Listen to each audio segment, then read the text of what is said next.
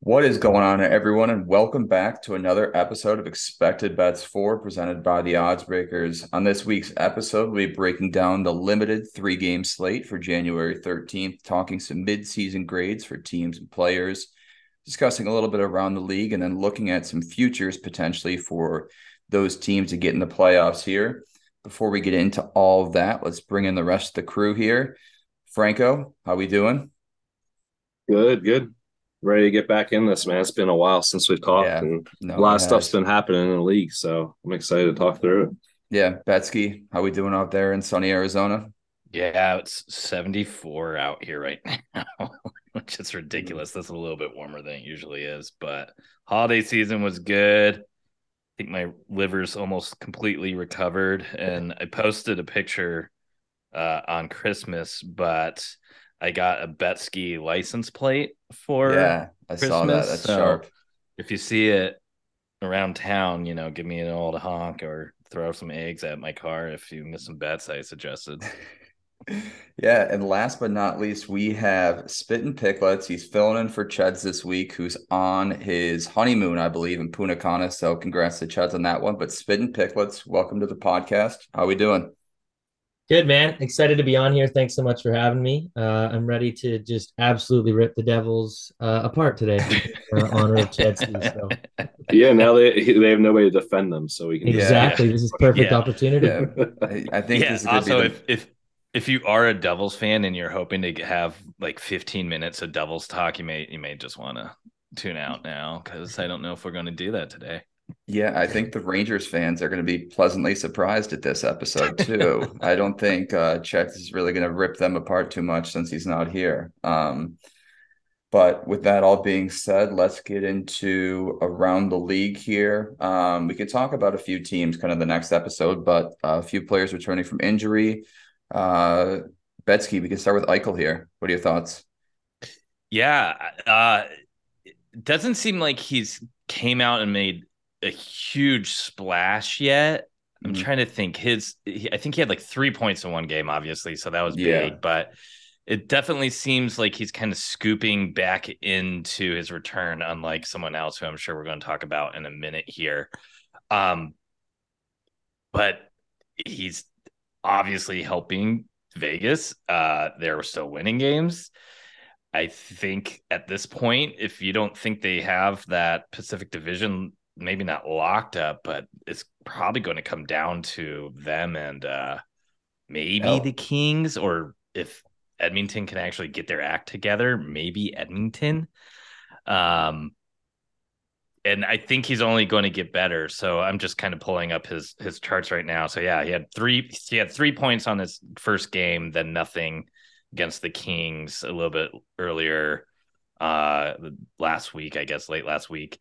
Uh, shots production wise, he had one where he hit his line, one game where he didn't. So again, I think he's kind of warming up. They have him on the second line, but um, for a topic we're going to talk about a little bit later, I did actually throw some change on his futures for the Hart Trophy now with the injury. I don't know if he'll get that unless he just goes on a tear here. So interested to see what he does uh, to see if he can elevate Vegas even more than they already have been uh, mm-hmm. as a team. Uh, so I'm really interested to see if he's kind of that last chip to really make them a lead, and and obviously as we get into playoffs, to see what his first playoff uh, appearance is going to be like. Yeah, kind of sticking in that Pacific division here. We talked about the Kraken who are on a six game win streak here. They're kind of in it as well 40 games played, 52 points we talked about him, I believe, in our last episode of kind of expecting to see some regression out of this team, but it really hasn't happened. Seven, two, and one in their last 10. And they just kind of continue to find ways to win here. Um, I'll throw it to you, Picklets. Do you kind of have any thoughts on the future of this Pacific Pacific division or um, anything like that? Yeah, well, just to piggyback off what you were saying, um, when Betsky was talking about the Golden Knights and maybe the Kings, like he didn't mention the Kraken. And like you I, said, I 40 games that. played, 52 points, and he's only or they're only four games back with two games in hand. So they yeah. could very well be the number one seed in this Pacific division. Um, if I think that's how it's going to end, I don't. Obviously, I do see a little bit of regression. They don't have like that superstar that now Vegas does have in Jack Eichel. Um, I remember when they were coming in, they never really had like that stud number one center. Uh, Will Karlsson was good um, his first year, but never really kept it up. But now with with Eichel being that number one stud and Chandler Stephenson being like a great left winger, he's leading the Vegas Golden Knights in points. That's crazy. crazy. Yeah. I just think it's Vegas's division to lose.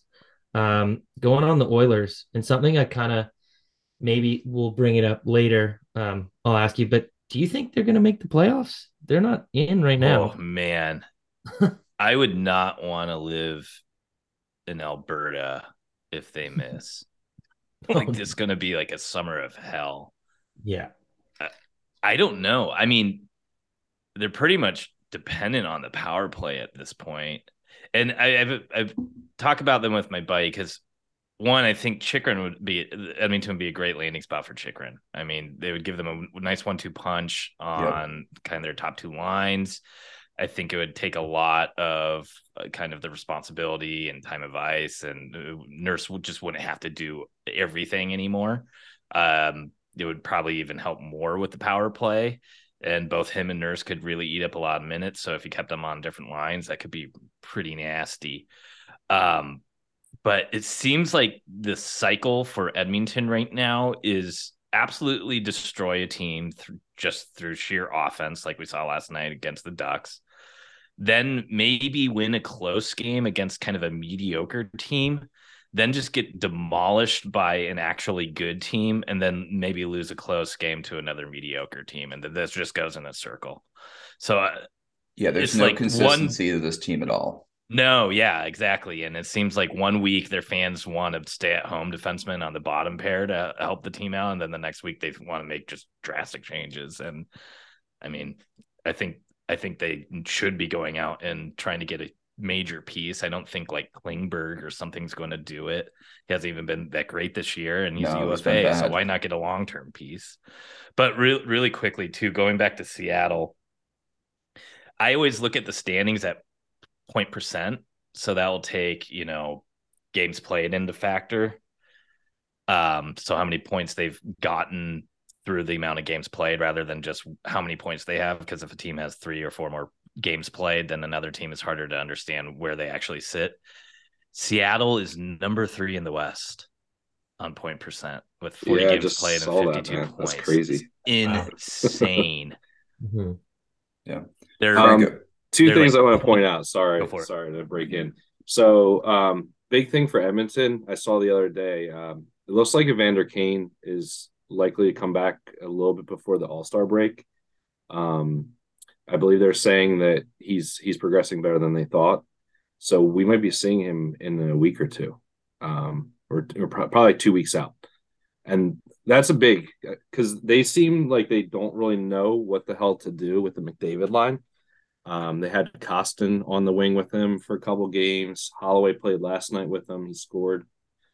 Um, so bringing back Evander Kane is going to be big for them because they, they just don't have that consistency. But, you know, mm Draisaitl and McDavid are the guys, and has gone kind of like ice cold recently as well. I don't know if there's, you know, lingering issue with him or something, but adding this guy back with them is is pretty massive. Um, so I want to point that out. And then as far as the Kraken go, I mean, I've been betting them like a ton and just making a ton of money because the books aren't respecting it. And their away record is just insane. Um, and they had the worst in the league last year. Yeah. So I, I don't really get it. Like I never thought of Hakstol as a good coach. I like I'm a Flyers fan and he was terrible for that team. So I know they added guys like Burakovsky and um you know, just guys vets vets to make this team a little better and and bring in like a Stanley Cup pedigree and maybe that's what's helping. I don't I don't really know. It's it's like a bizarre thing that's happening there. So it's it's kind working. of that whole like expansion team magic the year later. But I mean every line at least forward line on that team is at least a third line on almost any team in the league if not a second line on some of the more mediocre to bad teams. So yeah, like their top line is not a top line on most teams. I agree no. with that. But with that being said, like all those lines produce, and it's it's just like wild to see, like night in and night out. You you get like that third line with Bjorkstrand scoring like two or three goals, and then the next night it's it's been years. So eh, eh, I don't know. It's it's pretty impressive. I, I feel like while they're not, they don't have the superstar like you guys said. It's their depth is what's really um, helping them. I feel like. Yeah. yeah I mean, speaking of the Kraken, sorry, but Shane Wright too. We we got to talk about that, right? He was just traded. Um, I don't know if any of you guys have London. more information on that. Yeah, to oh, London. he got he got traded to the Spitfires. This the Windsor Spitfires. Okay. Mm-hmm. Yeah. Do you have any more? Wait, no, no. I thought he went to the London Knights. No, he was supposed to go, and then last second oh. it got switched. I can pull it crazy right now. I know. Yeah, yeah I, saw, I, mean, I, saw that there was like a breaking article, and then and then it, it like changed. There's like a bunch of stuff going on with it. There were some massive trades in in the in the CHL. I got I got the Shane Wright trade. All right. Uh, Shane Wright and a conditional 14th round pick. Didn't even know they had 14 rounds. Um, for two prospects, a second, a third, two fourths, a fifth, and two sixths. So he didn't even pull a first. Jesus. How weird is that? I don't get it. Me neither. I, I'm not sure who the uh, prospects are, so maybe they're maybe Did, they're better. But I mean, what a year that what a two years he's had of being somehow going from the like number one undisputed mm-hmm. pick to dropping to four, struggling with the Kraken. I mean, he's he's at a whirlwind of a year to winning the World Juniors with Team Canada. So mm-hmm. Yeah, and I didn't uh, think he looked particularly amazing in the World. No, Juniors, Bedard but... outshined him yeah. completely in well, that yeah, tournament. I mean, yeah, as expected, too, but, but yeah. Still, it's definitely. But I mean, uh, like Cooley outshined him too. Yeah. I would say Jiricek did for Czech, even though he plays defense. Um, you know, he he uh, he didn't look like uh, kind of the superstar out there by any means. So, um, I know Franco, you wanted to talk about Pacioretty a little bit. Yeah, um, I mean, only what three games back, I guess, at this point. Um, three goals in those three games, shooting a ton. I mean, it's interesting to me. I don't know, like, if they know what they want to do with him yet, kind of, or how mm-hmm. how everything's going to shake out. Um, I think everybody's surprised by the transcendence of Necas this year. Um, they they have a really really good top two lines and then a great third shutdown line. So they're really going to be juggling. I feel like right now. Um, I know they've kind of been like up and down as far as wins and losses. The team overall recently kind of inconsistent. So it'll be interesting to see what what he ends up being for them when when all's said and done when the playoffs start. Um, but I like what I've seen from him on the power play, firing a ton. We know this guy just that's what he loves to do is just shoot a ton. So I'm interested to see what this team looks like in a couple weeks. I love yeah, how like, they pair him with Aho like right away. Like yeah. now Aho has a shooter on his line. I think they're going to be dynamic. I, I, thought that was awesome too. I, no, exactly. It's it's it's like a trade de- deadline pickup a month early, and they didn't spend anything for him. Yeah, and he fit under their cap, aka a bag of pucks. Yeah. and now when you look at their forward lineup, it's insanity. I mean, Teravainen is on the quote unquote fourth line right now with Kotkaniemi, and Noesen's been great this year. Mm-hmm. It's it's wild. I mean, yeah, that team's loaded. So deep. Yeah, I mean, we can get into them later, but um, yeah. Any other topics you guys wanted to kind of talk around about in the league, or we can get into some of our midseason grades. Well, what about MacKinnon coming back, and then maybe just you know, slide that Segwaying right into, into the that. next topic. Yeah. Yeah. If you want to start us off, go ahead. Sure. Uh holy cow. I, I watched uh Spittin' Chicklets or Spitting Picklets favorite yeah. team, Vancouver, Woo! just kind of give uh Colorado the rope a dope and beat them. And man, did MacKinnon look off. It's what elite uh, teams do, buddy. yeah. And I think that was his second game back, right? Yeah, he played against Vegas and had eight shots on Vegas.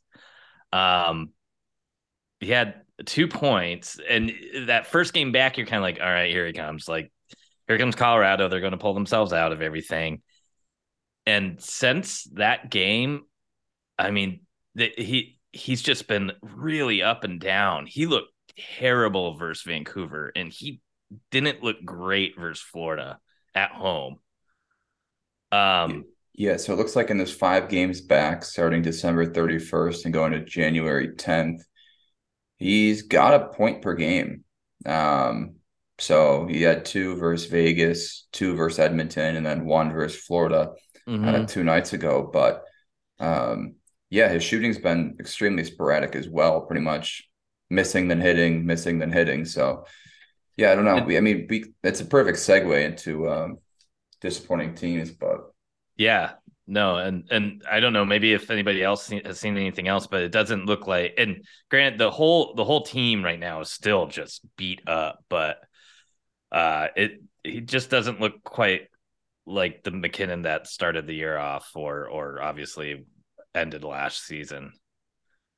No, not by any means. And I mean, we'll get into kind of the disappointing teams or segue into that. But yeah, remember we doing our early kind of our preseason predictions here in Colorado was plus 150 to win the uh, division. And we kind of all were looking at ourselves being like, I don't really know how they lose this, but apparently with a bunch of injuries, they're uh, they're in pretty great jeopardy to do that. So right now, um, so they're definitely one of those teams that have kind of been shocking coming off that uh, Stanley Cup win last year. I don't know if you guys have anything to add on kind of them.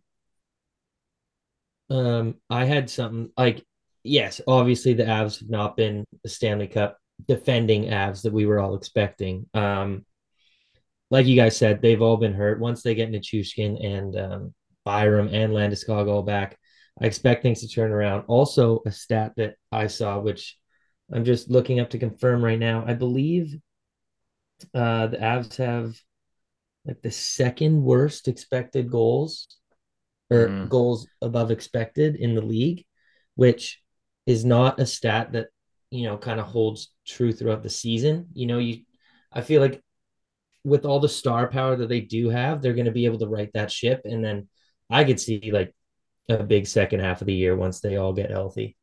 Yeah, they're still minus 475 to make the playoffs. So um, wow, yeah, Vegas but, kind of expects that same thing, which is crazy. Mm-hmm. I mean, they're definitely going to be in the playoffs. I'm not concerned about that.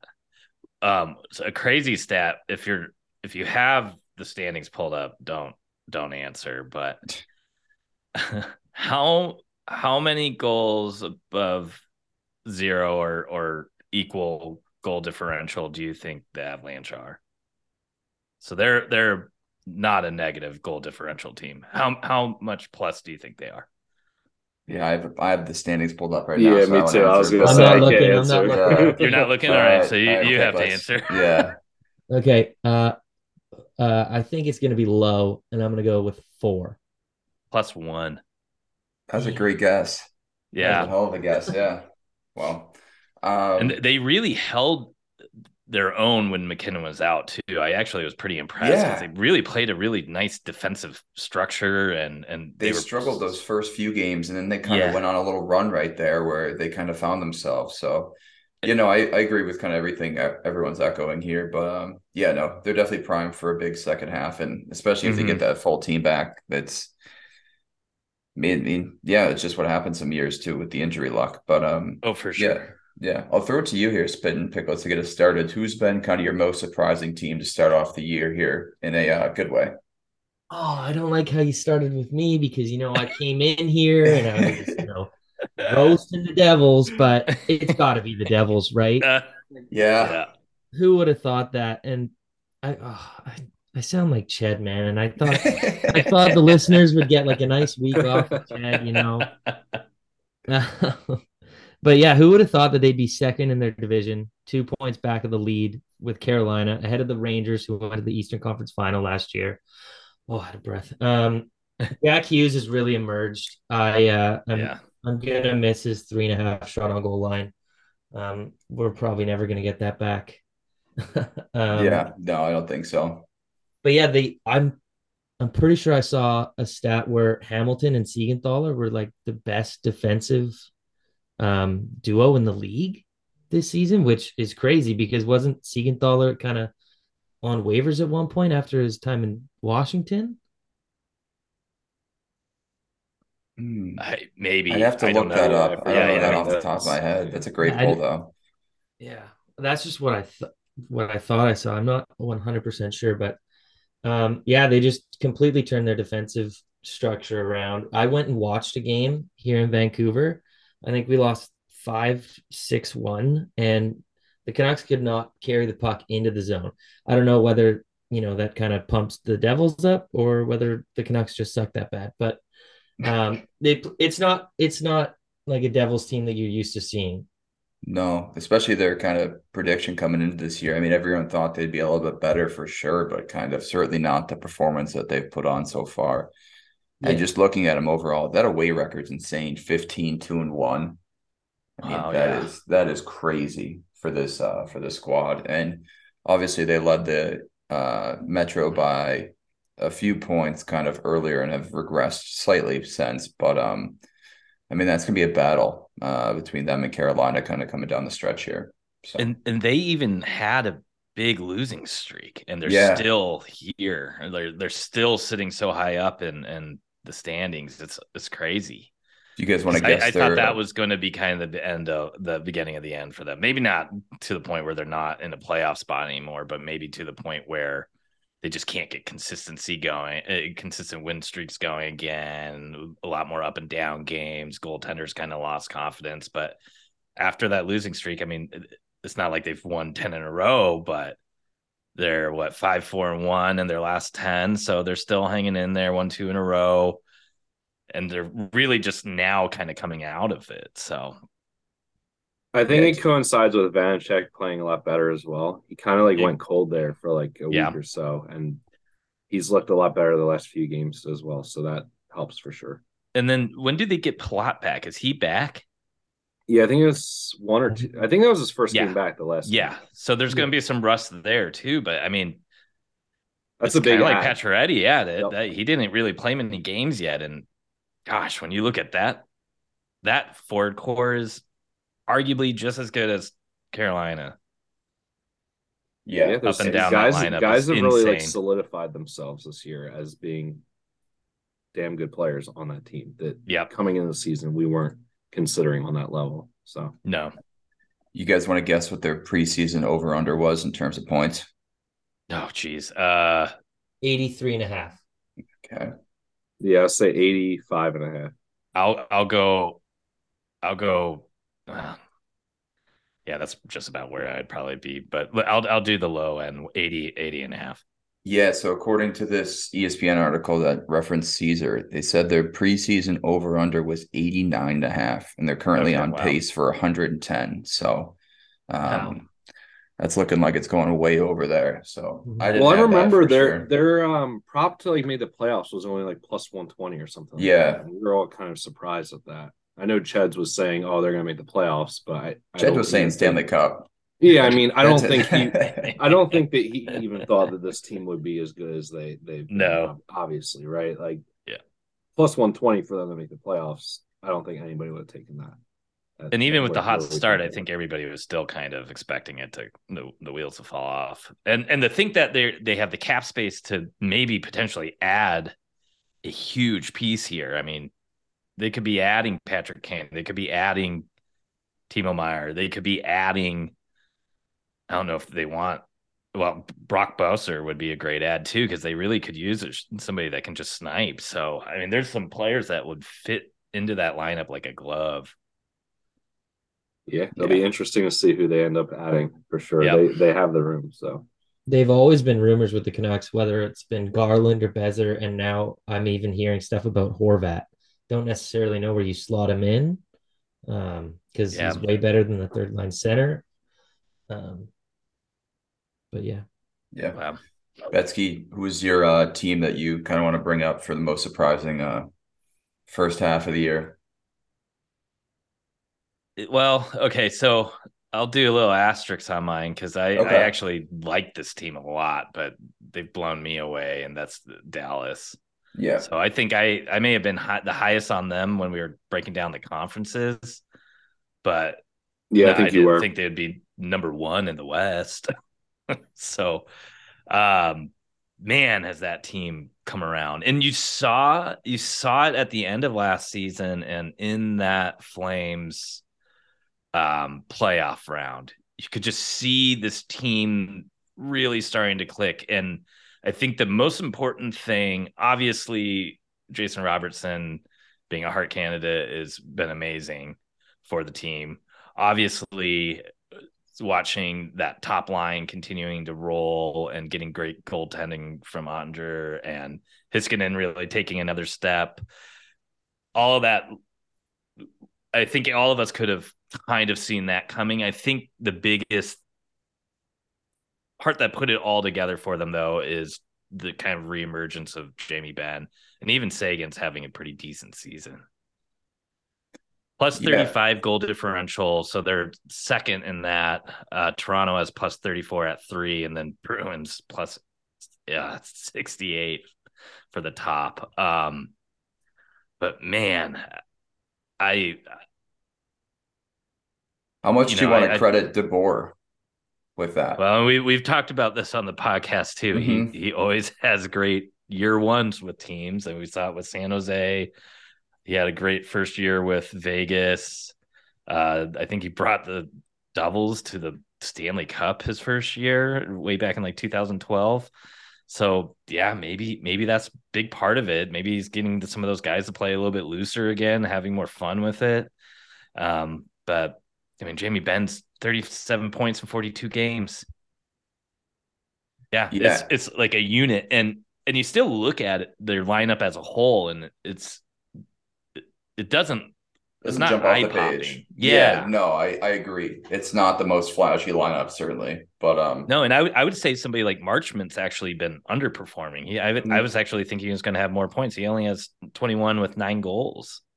He seems like he's been a lot more productive. Now, that doesn't mean he's not been bringing all these other attributes to the ice, but um, yeah, it's just, it's just, it, the, you know what they they feel like the the Bruins of the past couple years.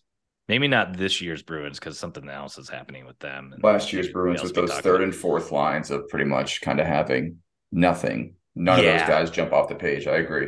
Yeah, and having that like, really top end talent, and then kind of a bunch of other people, but for some reason it all kind of works together.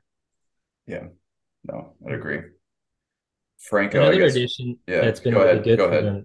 Sorry, buddy. Uh, no, you another addition that's been really kind of under the radar, uh, good for them is that Nils Lundkvist trade. Yeah, like I, there wasn't room for him in New York, and then they're like, okay, yeah, we'll take him. No People problem. He flip- scored some clutch goals. He he's been even better these past couple weeks, uh, like yeah. this past month or so. I feel like has been his real like coming out party on the team, and for uh, sure. He's logging I mean, he, between like 16 to 19 minutes a game, I'd say. Yeah. Which is pretty good. And people are losing their minds that Dallas would trade a first round pick for him, but he was a are.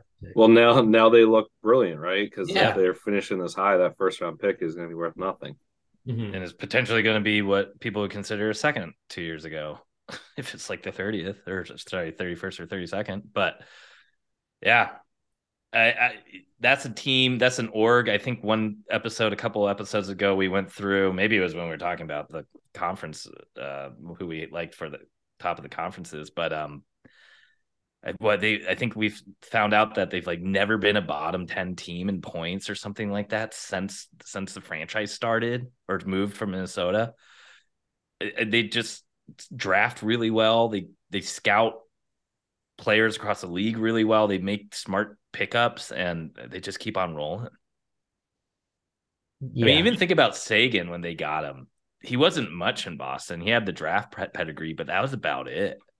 Mm-hmm. They stole him from Boston. Yeah, Canucks legend Loui Eriksson was in that deal. yep. Holy hell.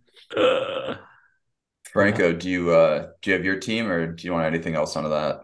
No, I'll I'll go ahead with my team. So this one's I don't want to like rehash. I mean, I feel like we've talked about Winnipeg, we've talked about yep. Seattle. So this is a team that I was not high on at all.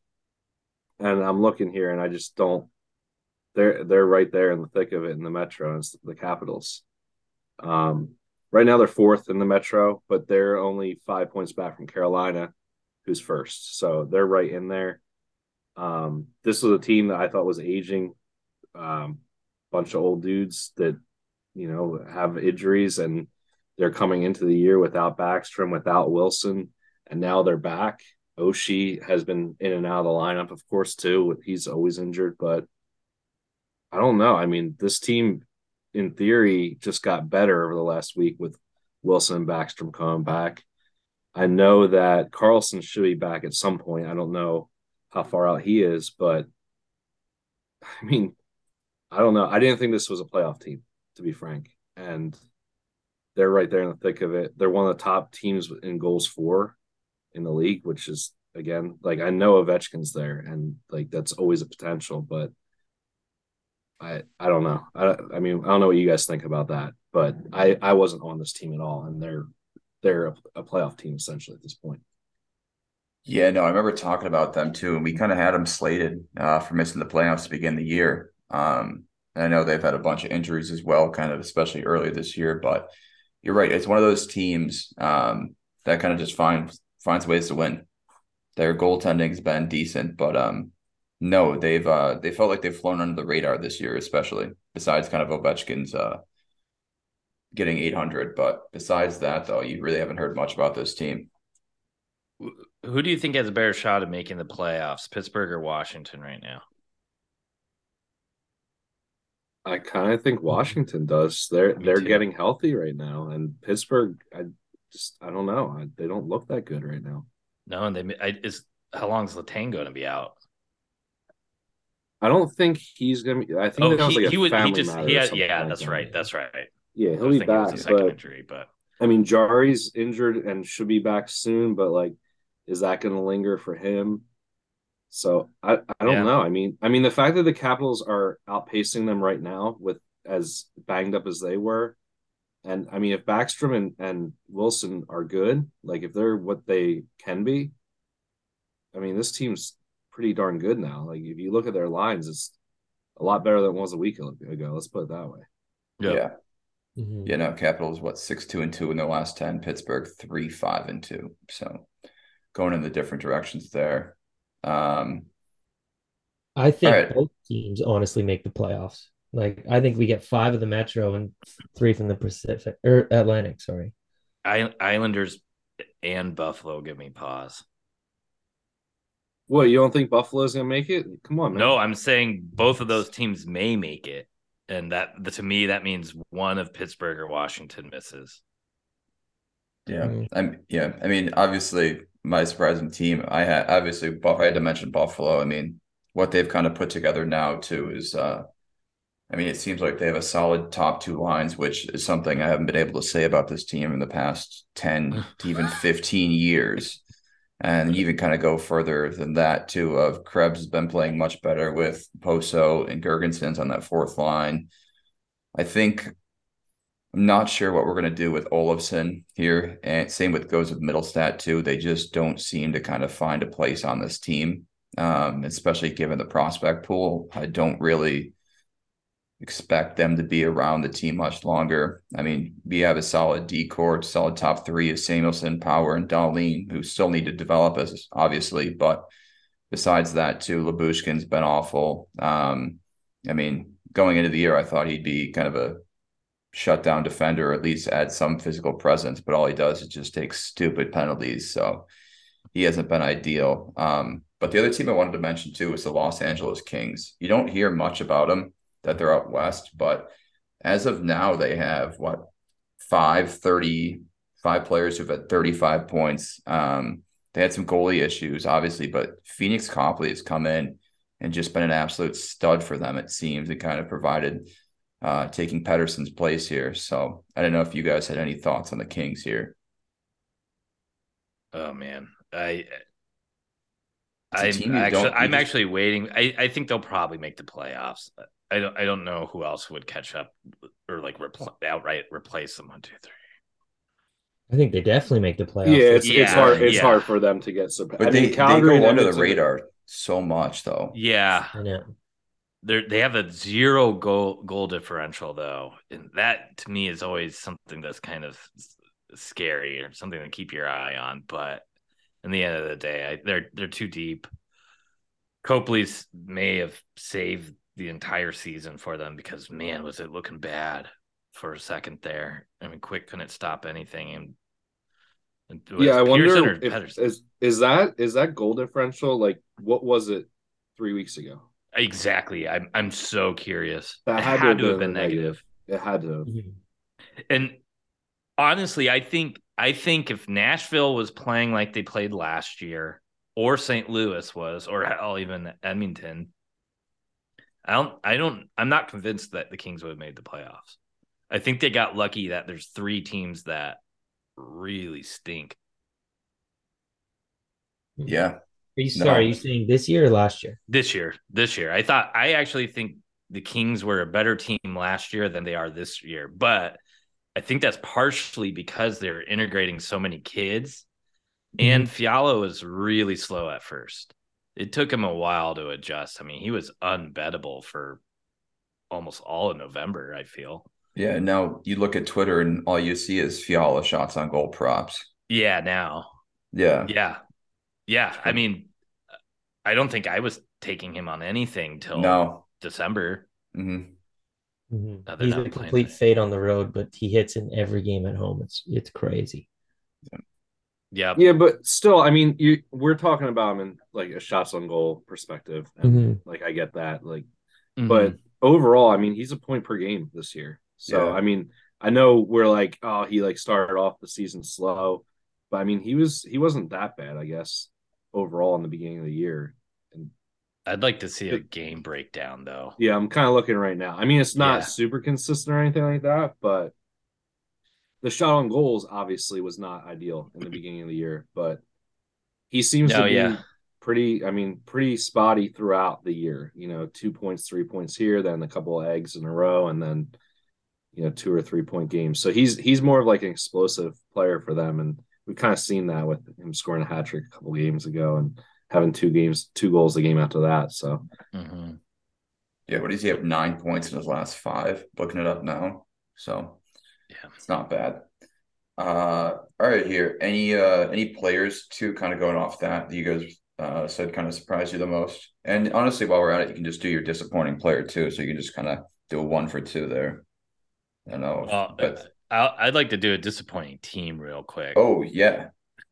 Because oh, true, we haven't done the teams yet either. When we were talking about bit. Buffalo nipping at the playoffs, they the team that I think's been disappointing probably would be slotted right there in the standings, and that would be Ottawa. I think everybody was having high expectations of they may just miss the playoffs this year, or maybe they sneak in. And man, I don't losing Norris hurts, but should it should it hurt them that bad? I mean, that top six is still pretty good. Talbot going out for a little bit hurts, but it's not like that you get blown out every other game like Edmonton. They've kept I mean they're one of the lower scoring teams in the league and lower scoring, I think, goals against as well. Yeah, relatively, it, like middle of the pack. Yeah. Say but yeah, it, it, that is just it's not what I don't think anybody expected. Um, I get it that I guess Pinto's playing up a line than he probably should have. Now I'm looking at that bottom six, and it's not it's not great, but I don't think anybody thought they were going to be potential like bottom eight team. No, I certainly didn't expect even Detroit too going off that too with the amount of offseason moves that Detroit and Ottawa both made for them to be a few points behind the Sabres at this point in the season. Um, I might I might have been on an island of just myself, but I did not think the Sens were going to be that good this year. Really? Yeah. No, just if look at their D core, they got Thomas Chabot. Yeah. And then like Erik Brannstrom, who has not been the first overall pick that we all thought he was going to be. Jake Sanderson, who's a rookie.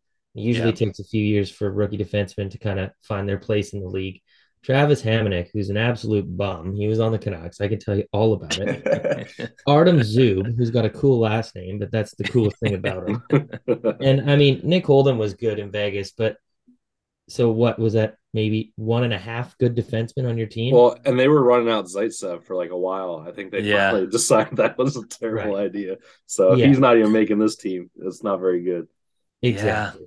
Yeah. And yeah, I don't know. I just it takes usually, you know, half a year at least, I want to say, for like players to kind of mesh. And then you add mm-hmm. two new guys like Giroux and DeBrincat, who are good, but obviously they're new. They need to, you know, build chemistry with new line mates and stuff. I didn't I didn't see like maybe the playoff caliber team that everybody did.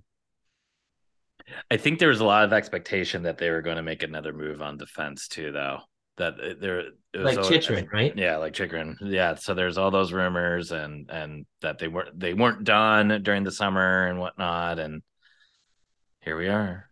Yeah. I don't know. I think I think I thought the goaltending getting Talbot was huge and uh, kind of going into the conversation of disappointing or team players that overperformed. There's been a lot of weird goaltending changes this year, and I think a lot of people are probably pretty disappointed with their their pickups. Mm-hmm. And yeah. I, I think I thought going into it that Ottawa would be able to win some games on goaltending alone. And frankly, they probably have because that defense is so bad. Mm-hmm. But yeah, I, I don't know. I thought I thought they would they were going to be the one nipping at the playoffs rather than Buffalo. Yeah, I want to no, for sure. Yeah, Talbot's been okay. Two point nine goals against. Yeah, six. Yeah, That's pretty good. Now, if he had a better blue line in front of him, they yeah, probably would, would have ten more wins. That would help. Well, I, I feel like their good. offense Maybe hasn't been as good as we thought it was going to be. Yeah, that yeah. too. And Norris being out hurts that, but for sure. And he was super like just going back to Talbot, he was super good with a good D core in front of him in Minnesota. Yeah. And, and then he's still putting up decent numbers with this kind of D core. Imagine yeah. had a good one, right? Yep. Picklets, did you already do your uh, disappointing team, or did you have one kind of off the top of your head? Um, well, I I don't want to talk about the Canucks. Um, they were on they were on my list. Yeah, you can oh, go ahead. Okay, well I'll let I'll let you go, and then no, no, no. I'm not the Canucks fan. This is uh. This no, is no, no. I want you to go. I want to hear a different okay. perspective. I'll go with um Calgary Flames. Yeah, they they're another team that got a lot of new players in that top six and haven't really been able to figure it out. Like if you look at Huberdeau, he was what second in the league in scoring behind only McDavid last year, mm-hmm. and he's just not the same player. He hasn't been able to gel on any line. I think I've seen him up with Lindholm and then down with Kadri and then even down to the third line with Backlund. They're switching everything up because nothing's really working there. He doesn't even he's got 29 points in 39 games, which is not the 110 in 80 or 70 that he had last season. Um, oh, Markstrom. Oh man, he has not been good. 0.893 save percentage, 2.84 goals against, which isn't terrible, but he has not been like the six million dollar man that they uh that they paid for. I just think all in all, like their defense is good, and Daryl Sutter like runs tight ship over there but they just can't get the offense to be like a Pacific division title contender. No, and what what makes them so disappointing too is they are practically an unbettable team. Mm-hmm. There's times when Lindholm shots was doing all right. There's some parlay piece guys in there, but I feel like everything is a coin toss for them. Yeah, Padre's been killing me. Um, you're right. I don't. I, I, don't think the coaching's right for the new the new guys they brought in. Mm-hmm. I think I could see them making a coaching change next year, and then all of a sudden, well, I can see that with Huberdeau again, for. But... I could see that with Huberdeau for sure because I feel like Andrew Brunette last year was so much like a player's coach. Mm-hmm. So Huberdeau really gelled with that, and then now you go to Daryl Sutter, who might be, besides Torts, like the hardest coach on players. Mm-hmm. Yeah. I mean, Hubert has been like non-existent. Uh, like, what happened to the guy that was putting up like almost two assists per game? Like, I know. Where, where is that guy? Rasmus Andersson has two less points than him. It's insane. I mean, I don't I don't get it. Like this was a this was a guy that was every game he was putting up points. Every game. Yeah. And he's still he, averaging. He was he was supposed to be like Gaudreau's replacement, really. Like Yep. More so than the Tkachuk replacement. He's the playmaker. Yep. Yeah, he's still averaging over 17 minutes of ice time a night too, which is absolutely crazy. And I mean, for 10.5 a year, which I mean, it doesn't kick in until 2023, 24, but Jesus, yeah, he has not been good. Just looking at his stats too of so last year he had 1.0 expected goals. Uh, this year he's got 0.71 high danger chances last year, 4.13, this year 2.51. Um, so and his shots are down roughly three shots a game. So you know, he, he has been awful. I mean, that I'm just yeah, just, I'm going through it now. That, that like, just oh could be God. the scorekeeper, the lack of Florida scorekeeper. yeah. well, yeah, but no, I mean, Calgary he, he doesn't. Last year. Yeah, he doesn't even. He's not even fun to watch on the ice this year. He's I mean, kind almost. And every, I thought people, people, you know, there was the whole Mangiapane, Dillon Dubé, every like these other kids or kind of youngish guys are going to have these coming out seasons Dubé has 21 points. Mangiapane has 19. Uh, it's it's crazy because yeah. there was a point when Tkachuk walked, or I'm sorry, he got traded. Um, when when it was clear that Gaudreau was going to walk, where you're like, okay, well, the, I don't know what the Flames are going to do, and then the Tkachuk trade happened, and it's like, wow, they really got a good return that helps them compete now for that. And then they added Kadri, and it's like, okay, they're going to be really good again, at least for another two, three seasons, because it's not like anybody's quote unquote old yet. They're yeah. older, but they're not old. No, but I, man, I guess the upside for Calgary though is looking at the standings here, right? They have 42 games played, 47 points here. Vegas is in the lead with the same amount of games played and only what nine points ahead of them. So it's not out of reach yet. And I think this team has the potential to turn things around for sure. I mean, they have the talent there. The yeah. issue again has been like what you talked about goaltending. Markstrom's been awful. And same thing with Edmonton here with Campbell and Stuart Skinner has now pretty much become the dominant guy. Same thing in Calgary. Vladar has kind of become the main guy mm-hmm. that you're hoping for if you bet on these teams. And the, it feels like this year, especially, the, you mentioned before too, Betzky, in the episode of the goaltending carousel that's been happening with half these teams of mm-hmm. how these backups are now becoming kind of the number one guy that you're almost praying for every night if you're uh, back in this team. So, no, I think Calgary's definitely had a slow start. I agree with you, Picklets, but I think they have the potential to turn things around, especially in this division that's not kind of has a clear number one yet. For sure. And like I was saying, it does take like half the season for like the new guys to kind of start gelling, finding their place on the team and stuff like that. So yeah. hopefully we see a bigger half or better second half of the year from them. Yeah, if they get I, hot, think, they're dangerous.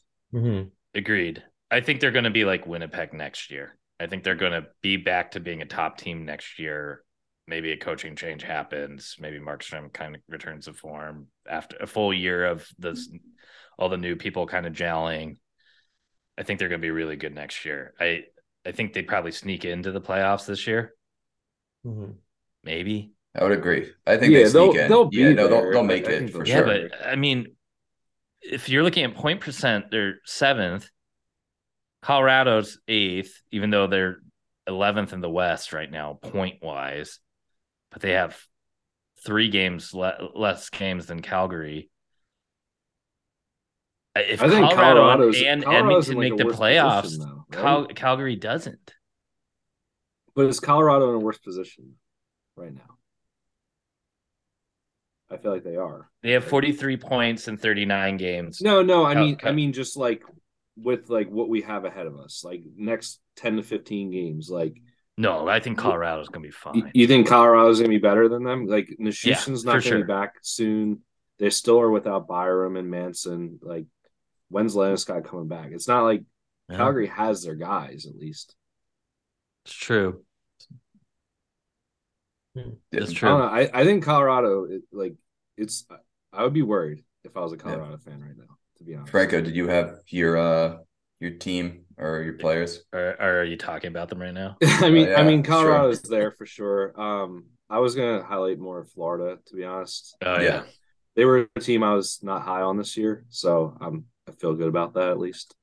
Um, but even still, I, I don't know. Their their goaltending's been pretty horrendous as well. I mean, I feel like this is like the the thing with all these teams that we're talking about, right? Like you have these guys that we went into the season. I, I mean, maybe not everybody was that high on Bobrovsky, right? But at least you thought Knight was going to be good enough to almost split with them, and neither seemed to be good enough. And kind of like what you guys are saying with these backups taking over, it's like if Knight does go on a run of a few good games here, and it's like, okay, now we can start trusting this guy.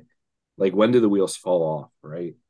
Um, we've seen it with these these backups in the past. Like Husso was a good example last year, right? With with St. Louis, where he looked great and took took the job from Binnington last year, and he was the guy. And then he kind of like went into like a lull towards the end of the season, and then Binnington got his job back, and, that was the guy that was like carrying them to the playoffs. And and it was like it was it was like everybody forgot like Husso was the guy that got them there because Binnington was like so horrendous. And then when Binnington got injured, it was like, oh, our season's over. We have to put Husso back in. It's just it, it's like goaltending is like this like I don't know, like a teenage child or something that like can't figure out what the fuck they want to do or whatever. I guess I don't I don't know. Like you know what I mean? It's like it's like yeah. the ups and downs are so crazy. It's an emotional roller coaster. Yeah, it really is. I mean, like you look at Skinner for for Edmonton, he's like kind of fallen off now. Like like you said, he was the guy you wanted. And it's like even he's not not a guy you want to back in a betting market right now. If you're if you're looking at Edmonton, like you almost are like, who cares who's in that at this point? They both kind of suck. And Vladar was playing better than than Markstrom. I mean, Markstrom's been like pretty horrendous. So I mean, I don't Awful. know if if I would want Markstrom or Vladar at this point, but I don't know. I feel like it's been all over the place with these guys. That like, there's only a few guys that truly like. If I'm betting on them and I see that goalie starting, like I feel better.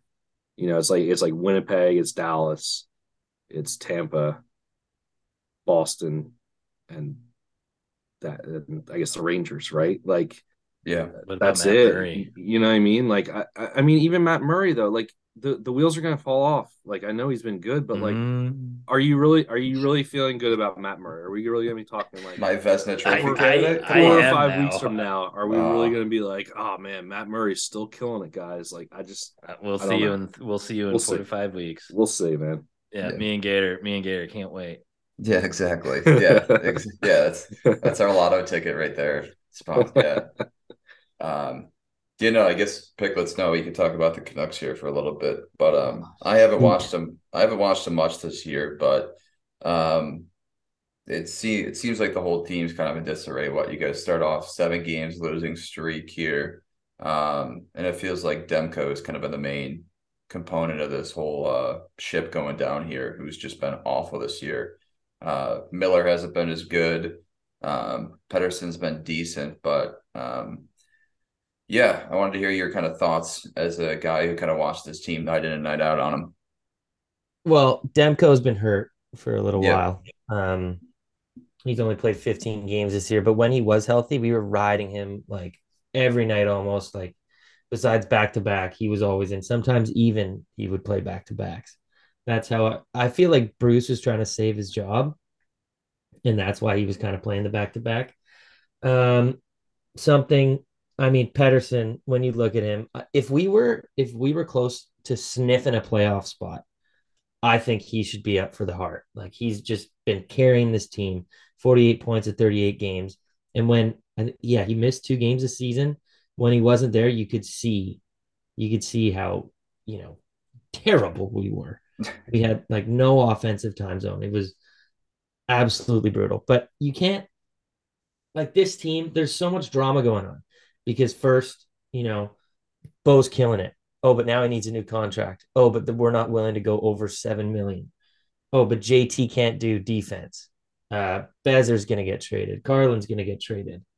Like, there's just so much drama. The defense is bad. Like, how how can any any team, especially in a Canadian market, kind of focus on being good at hockey when you just hear that in their ear the whole time. Yeah. What were your expectations for them going into this season? That's a good question. Oh, I mean, when on paper their forward unit looks pretty dang good. Yeah. Um defense is pretty brutal. Yeah, they but... projected 92 and a half points. Yeah, I, I, was excited, man. Like I was super stoked for Kuzmenko. Mm-hmm. Like I think I still think he's a bright spot, and that's something yep. we can mm-hmm.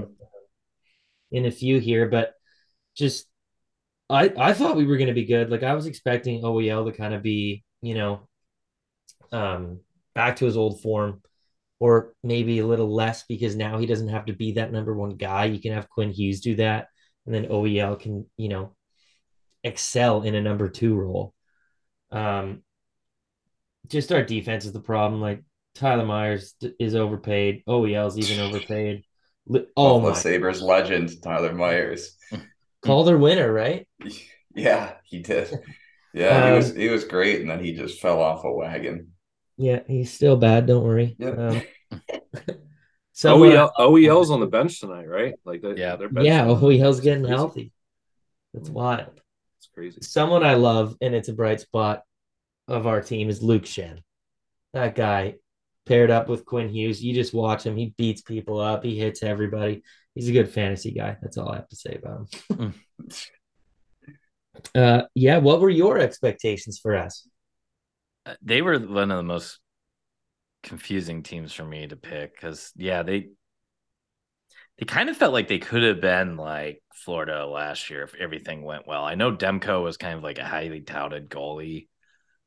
I I was on the same wavelength as you of there's a chance that OEL looks at least half as good as his best seasons and that may be enough to really propel the whole team.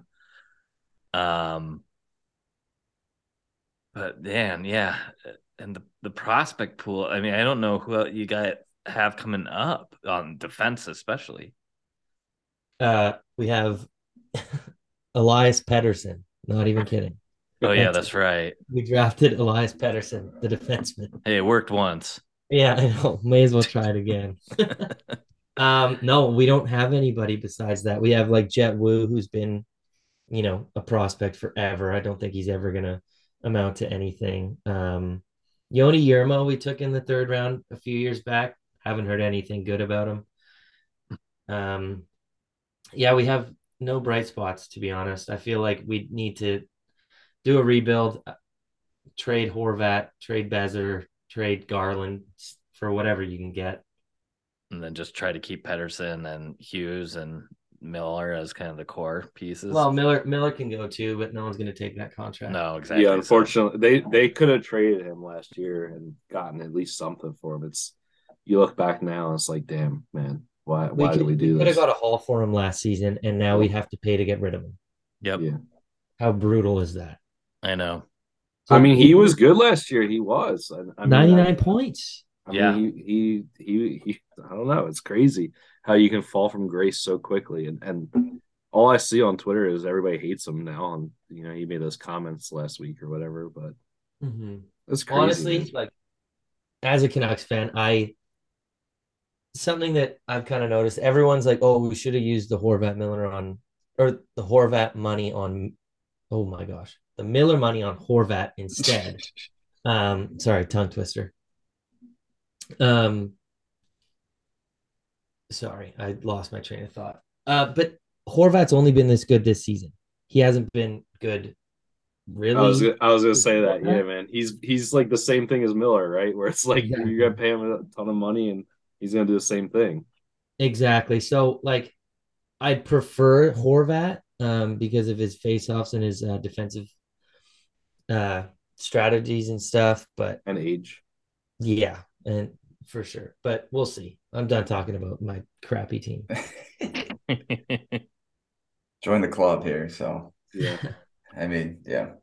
Um, all right, quickly. Any uh we can just go through the list here quickly, but any players you wanted to highlight here, Betzky, uh, good or bad here. Uh, so we can get into Friday's games, but I want to give you guys a chance to at least kind of highlight a few that have shocked you uh in good ways and bad. I mean, I think we kind of sprinkled in quite a bit of that on, on like a gambling standpoint, I gotta ask this: How does a player, and uh, maybe you guys can guess who I'm thinking of, skyrocket through their shots on goal prop for the first two months of the season, and then becomes so spotty that they've become like nearly unbettable on it? I just don't get the inconsistency. You want to give us a division? Uh, he's on There's the a Atlantic. bunch of those guys. Yeah, but yeah, this I mean, one was this this year has been weird, right? Like, yeah, it's, it's happened a lot where these guys just like completely fall off a cliff. Yeah, Um, I mean, I mean, I'm I'm assuming you're talking like Stamkos or Kucherov, maybe. I don't know. no, those are all right, but Kucherov you can at Matthews or least kind of Pastrnak, no. Pasta's been pretty consistent. Tkachuk. Matt, Matt, there you go. Yeah, Matthew Matthews has been consistently not hitting his line, which is crazy. Yeah. And at this It- point, I'd almost rather see him go down to 3.5 because you could at least use it as a parlay piece. But to Chuck, I mean, the beginning of the season was insanity. yeah. Yeah, he was he was money, man. And So you're never game? now you look at Yeah. him and you're like, nah, I don't even I don't even like consider anybody on Florida anymore. I'm looking at shots on goal because it's like I don't know who the hell to pick. I know. it's impossible. All of them are missing their lines. He Yeah. went, he was above 3.5 and 1, 2, 3, 4, 5, 6, 8, 9, 10, 11, uh, 12 out of 14 of the first games, 13 out of 15 games. 13 out of the first 15 games, he had four more shots on goal. He has one with 10, three was seven, or two was seven, three was six. And then since those first 15, one, two, three, four, five, he's hit it six times. Yeah, I mean, I just don't get there's- it. it's there's not been, it's like- not just him though, man. It's like No, I there's know, a I ton know. of players. Yeah, it reminds me. So the few spotty players that I remember, like people going on streaks with for a few weeks here, were uh Necas, uh Dobson was for a while. Vatrano was one of those guys. Uh, I'm just trying to think of like players. who Carlson's fallen. Carlson was for a while. Brent Um, Burns. Burns was big for a while too. I remember Mm-hmm. that. Um, I'm trying to think any other players too. I mean, I think we're in the Trocheck, I want to say at the beginning was yeah. hot. Fiala's going like his going through his Fiala's uh, good hot now. phase right now. Yeah, I'm trying to just figure out who. I mean, it is. even Kaprizov, Oh. right? Like, what about Kaprizov? He was like Yeah. hundred percent. Yeah. it felt like. Yeah. It's like, Kubalik. I don't- yeah, Kubalik fell off. Kubalik was Well, another. but that, that was That- we- spotty. we I don't knew think- that was. yeah. yeah, we listen. We rode that for as long as we could here. Um, even Tage, Tage Oh. is kind of spotty now, but he was money Yeah, for kind of a few weeks. And, and I'm not even concerned about Tage. Is, is he's going to come back? Mhm. Um, what about Kyle Connor? yeah, he fell That's off. a His great one, and road too. splits are crazy. He's hit 15 out of 47 games on the season. Yeah, his home and road splits are much better, but even his home splits are tough. I feel like Mhm. last year he was like 60%, 65%. He was always a three and a half guy, and it was hitting at a nice rate, and he's just not there this year. I maybe maybe Ehlers coming back helps him. I, Yeah, I don't think it may, but he's been playing with some scrubs on that on his one wing for sure. I mean, Dubois has been there, but his other wings been. As a pure betting standpoint on like best player or good surprise player, I don't know if I have any. Maybe Jason Robertson. Robertson was up there. Yeah, and Tage. Um, I would still put Tage in that. Even though last last year you could oh Brady Brady's been fantastic. You're right, yeah, but they they adjusted his line so quick. Mhm. But um, Timo, Kyrou, hasn't Kyrou. bad. Yep. Oh, I love Kyrou's been pretty good all season, even at his new line. Oh, Jack Hughes, duh. Oh, duh. that was a and and. I, I would say Necas too. Necas Yeah. yeah. it's gotten a little bit spottier, but I mean, you know, let's just see what it is on the season. Yeah. well, now looking now with Pacioretty back, it's like I don't even know what to say. Like, I don't, I Oh don't yeah, think now he's now you got to adjust again, and and he was two point five for a large part of the first half of the season. Yeah. at a good Yeah, rate nice. too. It Mhm. ruled. Yeah, that was uh that was fun. Yeah, and I'm just looking through the uh top shots on goal per game leaders right now.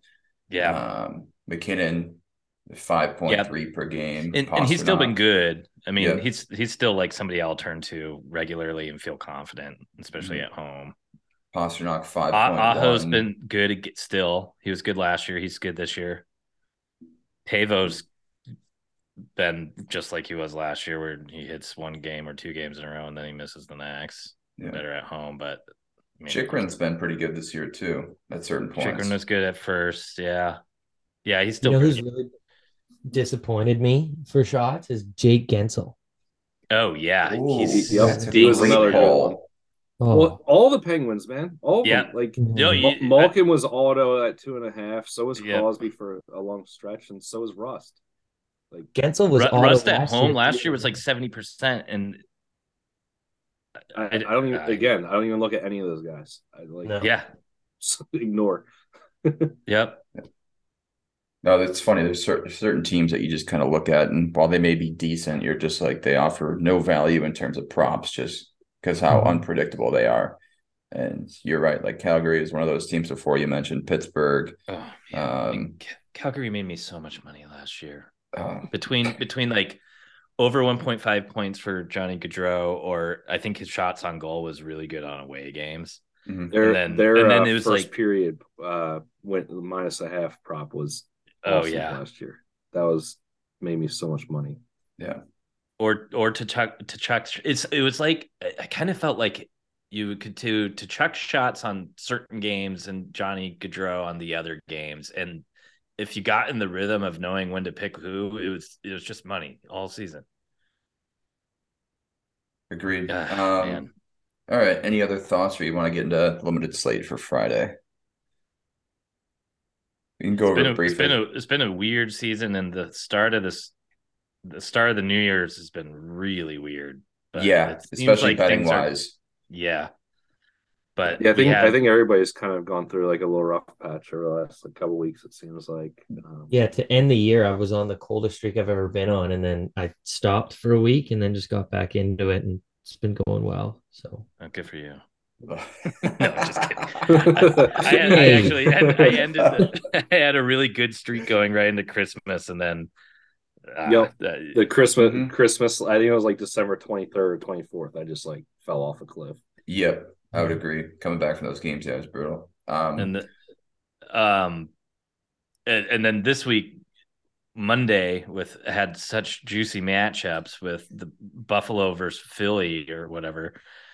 Um, and then three out of the four games had shutouts by the away team. And I saw I posted something about it on Twitter, and somebody responded saying his his model showed that it was like 0.5 percent chance of happening, not even one percent chance, 0.5 percent chance of three fourths of the games of a slate get a shutout, and it's all by the away team. And then the next day, there are only two games that went under six goals. Yeah. So and crazy. you know, it's it's right at the start of games on Thursday. If you're listening to this tonight, it would be tonight. And there's already a couple goals already, and looks like we may have a, a fun night. Yeah, your Canucks are up one nothing already. Look at that. I can't believe it. Luke Schenn, assist. Yeah. I told you. Seattle up. Yeah. Seattle up. The fourth line coming through too. Brandon I Tanev actually, with his stupid so pictures. My my um surprise player was actually since we're kind of cutting through it. it was sure, gonna be, was going to be Daniel Sprong. Ah. And the reason why is going to be something I don't know if you guys have seen these stats, but he is fifth in the league in goals per 60. He, the guys around him, Tage Thompson, David Pastrnak, Jason Robertson, Connor McDavid, and then there he is sitting at fifth. Wow. Points per 60, he's seventh. And he's got an assist on that goal tonight. Huh. Again, again, the guys around him, McDavid, Tage, Robertson, Pasta, Kucherov, Draisaitl, and then there he is sitting there. I feel like it's, we're playing one of these kids is not like the other. It's it's like it's like bizarre. Moneyball. Man. Like yeah. Like yeah. the dude, the dude's almost a point per game player on a fourth line playing 11 minutes per game on this team, and like, I don't know, it's just wild to see. Uh, I don't know. Well, I was going to bring this up when we first started talking about Seattle too. It's it seriously feels like somebody making a NHEA NHL team where it's like I put a sniper with a playmaker with a two-way forward, and now my line has perfect chemistry, and like each line's built like and that. It, and it works, right? It and doesn't it works, make yeah. sense. Yeah. It doesn't look pretty when you're looking at it. No, but like, it's every line has a sniper. It's every line balanced. has, yeah. It's just balanced, yeah. Um, all right, I guess um that was that was a little while we got through pretty much almost it felt like we talked about every team there for a second. Um, but yeah, I guess Friday's games, minimal slate here. Um, Mm. I think this is probably one of the best games of the day. Uh, Winnipeg against Buffalo. Uh, Winnipeg is coming off a game, or Winnipeg against Pittsburgh. My apologies. Uh, they're playing Buffalo tonight. So, quick stats about Winnipeg coming off back to backs here. They're three and three on back to backs and 0 5 and 1 to the under. So, in all those six games on back to backs, none of them have gone over. Uh, they've been pretty hot lately, winning five of the last six. So, uh, Hellebuyck's, I believe, starting tonight uh, versus Buffalo. So, it's going to be Rittich tomorrow. That's what I saw. I don't know if you guys got that confirmation. Most likely, I would assume. Yeah. so. yeah. Okay. Um, and that's where you're like questioning whether you want to back Winnipeg. I know. Or the or the under. Yeah, no, I would agree. Yeah, Rittich last year in the playoffs was just like, all right, let's bet the over here every game, especially versus Colorado. Um, the lines were out and now they're not out anymore. So I don't know if you guys have any of the lines up, but uh, I don't see any off the top of my uh, head here I going that- through it. It's because the Jets are playing right now, so Yeah. they don't want to. In case they get hurt or like anybody big gets hurt or whatever, then they're not going to post a line yet. Yeah. Uh, oh, hang on. I think maybe Barcel has them out. I have it. I have them up on FanDuel. It's Okay. plus one forty six for Winnipeg on the money line, minus one seventy six for Pittsburgh. The over six and a half is minus one twelve, minus one hundred eight for the under. Hmm. Yeah, so Pittsburgh already won in their earlier matchup this year, three nothing on the road. Um, I don't know if you guys have any angles here or players you're looking to target, but um, it almost feels like you're going to wait until Winnipeg finishes tonight before kind of making anything uh, official. So, I don't know if you guys have any Mhm. leans or targets early. Just I mean- to that line, like I would be all over the Jets. Yeah, Yeah, Yeah, plus well, and Pitt, so Pittsburgh's Pittsburgh's bad against centers, so Mhm. Pierre Luc Dubois shots or Scheifele shots maybe, but yeah, You look at Pittsburgh at home though, 11 4 and 4 compared to their road record, which is what 10 9 and 2. Winnipeg's obviously been worse on the road, so uh, Plus, maybe- they're on a maybe- back to back, right? Yeah. So Pittsburgh's Yeah, got the rest Pitts- of the Pitts- advantage. Pittsburgh money line maybe maybe the look there. Yeah, it's And it minus may be- one seventy six though. It's rough. Oh, it's nice one seventy six. Okay, Maybe like a well, first maybe period Reg win. or or first Oh, period true. Yeah. No, I'm trying to look at uh Rittich. So Rittich allowed what four in his last start and then three and then one. So he's been giving up goals, so that understat may uh may change after this one. But um Mhm. in terms of players too, what Connor has 15 points in his last 10. Um, Dubois 13 in his last 10, but uh, shots on goal in their last five. So Dubois is averaging 3.6 Yeah, shots on goal in his last five on seven attempts.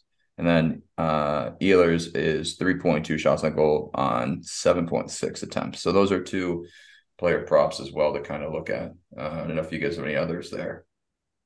I want to keep an eye on Ehlers tonight. Um, I want to see a little more from him. I think this is the second game back, right? Or maybe third game back. third, I think. Yeah, Um, but I might look at him for like a goal or something like that. Um, I Mhm. know his point prop usually isn't bettable, but I might look at it, goal prop, see how he looks tonight. I like it. Any other thoughts here? You want to move on to uh, New Jersey? Eh, let's move on. All right.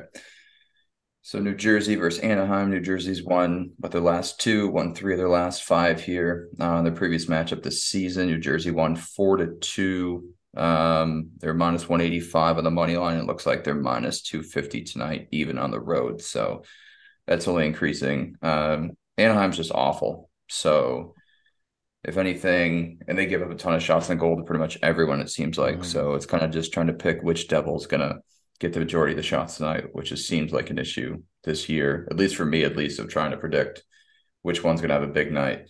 I don't know if you guys have kind of had that same issue as well. Yeah, Devils have been tricky because of because of how good so much and how deep the team is of getting the right guys set for points that have any sort of value. Um, I'll definitely be loading up on Jack Hughes shots and probably yep. ladder it, and maybe Dougie Hamilton too. I, I, think somebody was about to say something though. I was just gonna say Jack Hughes. Yeah, yeah. I think we're all. uh He's the hottest shooter against the best matchup. Like I could, obviously, we don't have any player prop lines out yet, but I'm expecting four and a half, maybe minus one thirty, minus one twenty five. Like I think it's gonna be juiced. Yeah, hopefully we get alt shots on FanDuel for it too, because I'll I'll take it all the way to the top.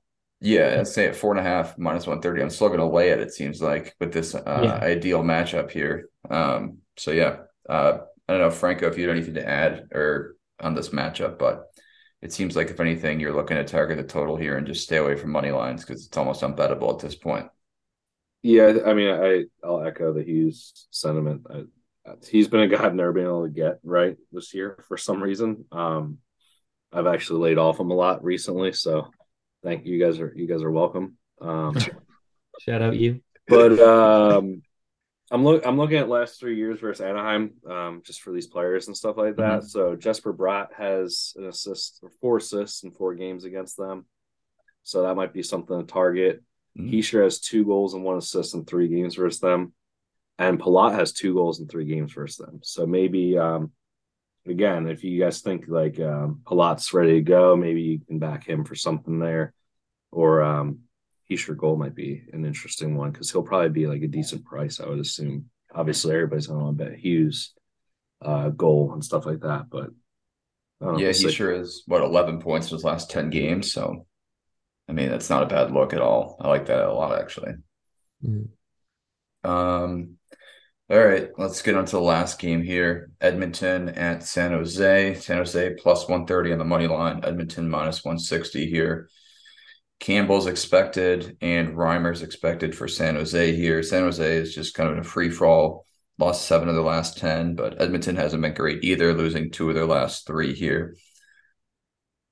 This is a game I don't really want to touch. I don't know if anyone has any strong opinions about it, but this is a game that just seems like um, I don't really want to go near it here. I don't know what Sharks, your thoughts. Sharks have been really good at not taking too many penalties, and that's kind of Edmonton's bread and butter right now. Um, but man, you, you gotta think the over is good because on the flip side here, I, I saw, saw I saw a tweet earlier this week. Sharks are the second best team for expected goals for on five versus five. Yeah, in San Jose's last 10, the over is 8 1 and 1. Yeah. So mm-hmm. I, will lean the over here for sure. I, I, mean, if Campbell's actually in that, yes, I'm going to take the over immediately. But, yeah. but, uh, Fridays kind of scare me. So uh, maybe it's under Winnipeg, Pittsburgh, Jersey team total at 3.5 if we're lucky enough to get that. And then, uh, the over on Edmonton San Jose. Yeah. Piglets, do you have any uh, players you're targeting here for Edmonton or San Jose, or do you have a side or total? I was gonna go with the total. Um, yeah, they got good history, and like you said, I think both teams, um, both teams have gone over. I think eight of the last ten, or like you said, eight one one.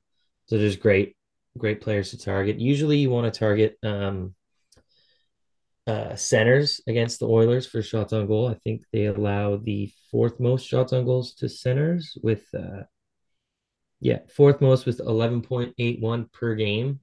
So maybe I know a lot of the Twitter community has been all over Hertl lately. He's been letting everybody down. So maybe that's a good bounce back spot for him. Um, other than that, just the over is my favorite, especially if Campbell, if we get Campbell.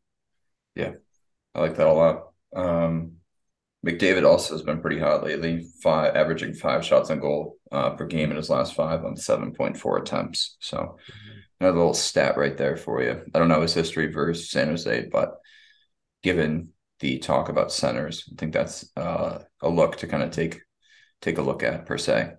Um, all right, any other closing thoughts here, guys? I mean, been been another one of our longer episodes getting on tangents about uh just random teams, but Uh, I don't know if you guys have anything that you wanted to wrap up the episode with. No, I think that's probably pretty good. Yeah. No. Um, all right. Well, um, before we close this out here, I want to thank Spittin Picklets for joining us as well. It's been a gl- blast uh, having you on here. We'll be sure to kind of get you on again here, um, hopefully soon here. But do you want to shout out your socials so people can go uh, give you a follow? Yeah, I'm just uh, at Spittin Picklets on Twitter. Um, that's majority of where I post all my all my stuff. And uh, Gator, Franco, Gretzky's, I just want to thank you all so much for having me. I really appreciate it. Um, it was good to, you know, bounce some other hockey ideas with uh, some great hockey minds. And uh, hopefully Cheddar doesn't listen to it because there's no way he'd let me come back. no, for sure. Betzky, you want to tell the people where you're at one more time? Yep. I'm on Twitter at Gretzky Betzkys. Awesome. Franco? And I'm on Twitter at Franco the Banker. Awesome. As always, you can find me on Twitter at Gator Betting and on Instagram at Gator Sports Betting. Uh, one last time, thank you guys for listening. And this has been another episode of Expected Bets for.